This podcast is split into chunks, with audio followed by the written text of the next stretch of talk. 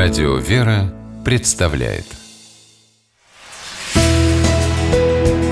Литературный навигатор Здравствуйте! У микрофона Анна Шапилева.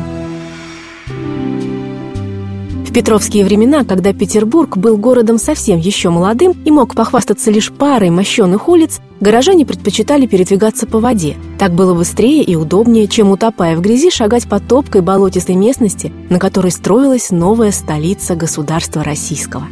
Единственной проблемой было объяснить лодочнику, куда нужно плыть.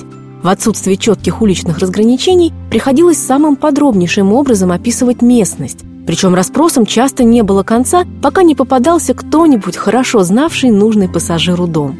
Такую забавную сцену из жизни первых лет города на Неве журналист и краевед, большой знаток русской старины Михаил Иванович Пыляев рассказал в своей книге «Старый Петербург». В XIX веке Михаил Пыляев был известен как неутомимый собиратель занимательных историй из городской жизни. Читатели с нетерпением ждали его статей в «Петербургском листке», «Историческом вестнике» и другой столичной прессе. Публикации Пыляева отличались простым, но интеллигентным языком, были наполнены увлекательными подробностями и тонким юмором. А главное, ни одна из его петербургских историй не являлась выдумкой.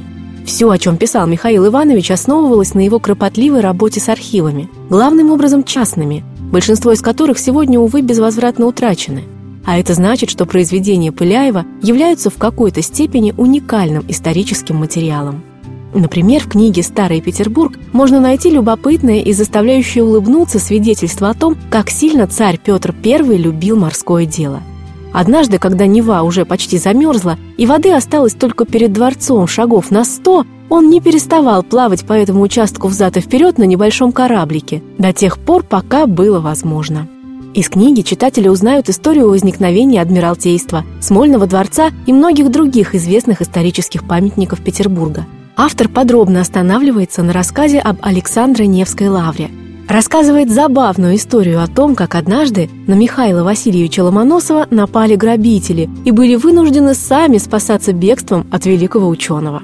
Одним словом, внимательный читатель найдет в книге Михаила Пыляева пищу для ума и для души и, конечно, не раз улыбнется забавным эпизодом из далекого прошлого – а попав на улицы города на Неве, сможет в любой момент легко перенестись из современного мегаполиса в старый Петербург. С вами была программа «Литературный навигатор» и ее ведущая Анна Шапилева. Держитесь правильного литературного курса.